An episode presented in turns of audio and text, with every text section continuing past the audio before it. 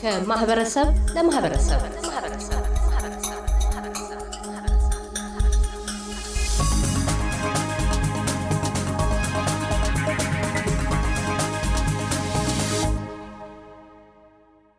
አንድ ሺ አራት መቶ አርባ ሶስተኛው የረመዳን ጾም ፍቺው ኢድ አልፈጥር በዓል ሳምንት ቀርቶታል። የቅዱስ ረመዳን ጾም የጸሎት፣ የይቅርታ፣ የአብሮነት፣ የመካፈል ከፈጣሪ ጋር የመቀራረቢያ ነው። ረመዳን ሲመጣ ሙስሊሙ ይደሰታል፣ ተስፋም ያደርጋል። ዘር ሃይማኖት ሳይመርጥ ለተራበ ለታረዘ የምንሰጥበት ወር ነው የምትለው በሙያዋ ነርስ የሆነችው የአድላይዷ ነዋሪ ሀሊማ ያሲን በዚህ ወር የምንጾመው ከምግብ ብቻ አይደለም ስትል ስለ ረመዳን ጾም ትናገራለች። ሻህር ረመዳን በጣም ትልቅ እንግዳ ነው። በዚህ ይህንን ወር የገባቸው ሰዎች ረመዳን ሲገባ በደስታ ይቀበሉና ሊወጣ ሲል በሀዘንና በለቅሶ ነው የምንሸኘው። ምክንያቱም ይህ የተባረከ ወር ሰይጣን የሚታሰርበትና የጀነት በሮች የሚከፈቱበት ወር ነው። ታዲያ ይህንን ወር በትክክል መጠቀም አስፈላጊ ነው። ሸህ ረመዳን ቁርአን የወረደባት ወር ነች። እንዲሁም ለይለተል ቀድር የምትባል ቀን አለች። በዚሁ በሰላሳ ቀን ውስጥ ያላት ግን እማናቃት መቼ እንደሆነች ቁርአናችን ሲጠቅሰው ይህች ቀን እንደ አንድ ሺህ ወር ትቆጠራለች።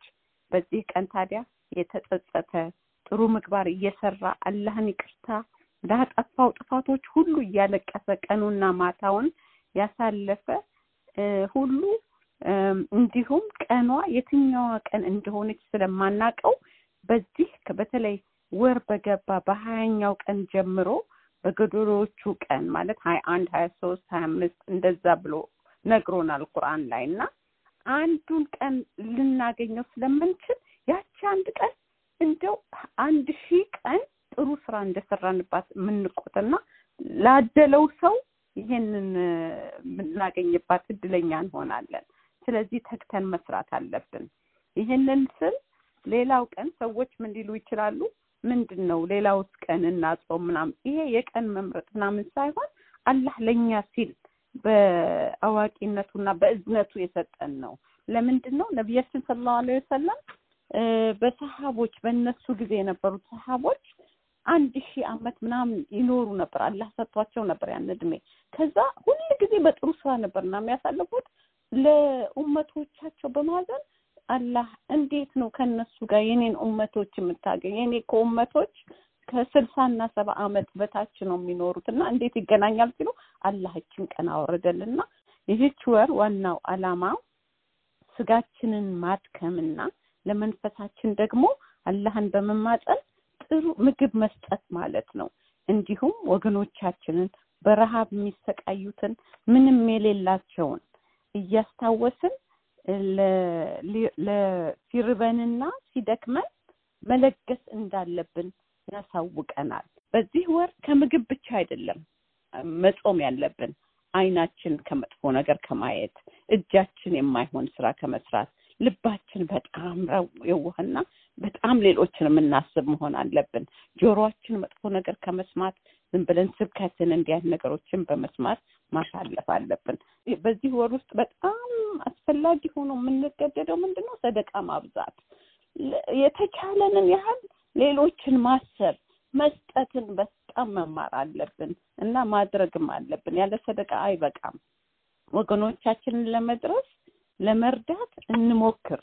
እንደምታውቁት በአሁን ሰዓት ስንት የተፈናቀሉ የተራቡ አሉና እንድረስላቸው። በዚህ ወር በረከትን ከነሱ እናገኝ ከእግዚአብሔር እናገኘዋለን። ባለፉት ሁለት ዓመታት በኮሮና ቫይረስ ክልከላ ምክንያት የጀማ ስግደት አልነበረም የምትለው ሀሊማ የዚህ ዓመት ጾም የእንቅስቃሴ ገደብ ባለመኖሩ በጋራ ሃይማኖታዊ ስነ ስርዓቶችን መፈጸም እንደቻሉ ትገልጻለች። እኛ እዚህ ያለን እስላሞች ትንሽ አሁን ለመቋቋም እየሞከርን ነው። ማለት ጀማዓ አለን።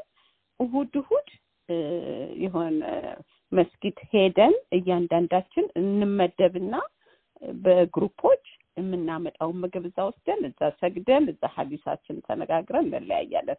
ሌላውን ቀን ደግሞ በየቤታችን የተወሰኑ ግሩፖችን እየተጠራራን ሀዲስን እየተነጋገርን እንደዛ እናደርጋለን እና በእንደዚህ ሁኔታ ነው የምናሳልፈው ያለ ነው። ካለፉት አመቶች ደግሞ በኮቪድ ምክንያት ያንን እድል ይሄ ጀማዓ ነገሮችን ያላገኘነውም ምክንያት አሁን ግን ትንሽም ቢሆን ምለው ሁሉም የተያዘ ይሄ ክትባቱ ምኑም ስላለ በቃ እድሉን አግኝተን እንድናሳልፍ አድርጎናል። እንግዲህ አላህ ከሚወፍቃቸው ሰዎች መሀል ያርገን። ክርስቲያን ወገኖቻችን ጋር ጾማችን በመግጠሙ የሁላችንንም ዱዓ አላህ ይቀበለን፣ ይስማን፣ አገራችንን አማን ያርግልን። መጪው አመት አላህ ካደረሰን ደግሞ ከክርስቲያን ወገኖቻችን ጋር አብረን የምንፈታበት ቀንን ያድርስልን። አመሰግናለሁ። ረመዳን ጥልቅ የሆነ መንፈሳዊ ትርጉም ያለው ወር ነው የሚለው የሜልበርኑ ነዋሪ ካሚል መሐመድ አውስትራሊያ ቶሎ ስለሚመሽ ጾሙ አጭር እንደሆነ በመግለጽ ቀለል ባለ ሁኔታ የዚህን ዓመት ረመዳን በማጠናቀቅ ላይ እንደሚገኝ ይገልጻል።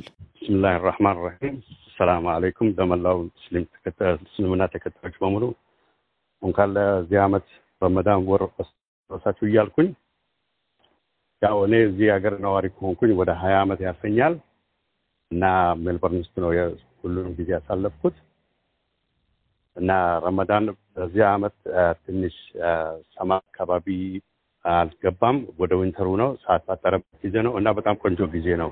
ረመዳን የሚያዘው ከጠዋቱ ጀምሮ ነው ፀሐይ ከመውጣቷ በፊት ፀሐይ እስከምትጠልቅ ድረስ እና ተራዊህ የሚባል አለ። በረመዳን ብቻ የሚጸለየው ከኢሻ ወይንም የመጨረሻው ሰላት በኋላ የሚሰገደው ነው እና ከዛ በፊት አፍጥር የሚባል አለ። እንደ ሾርባ፣ ሰንቡሳ እና የሚጣፍጡ ነገሮች አሉ። እነሱ ናቸው የሚበሉት እና በብዙውን ጊዜ ሙስሊሙ ህብረተሰብ በጸሎት ነው የሚያሳልፈው። የ the last year በጣም የተለየ ነበረ።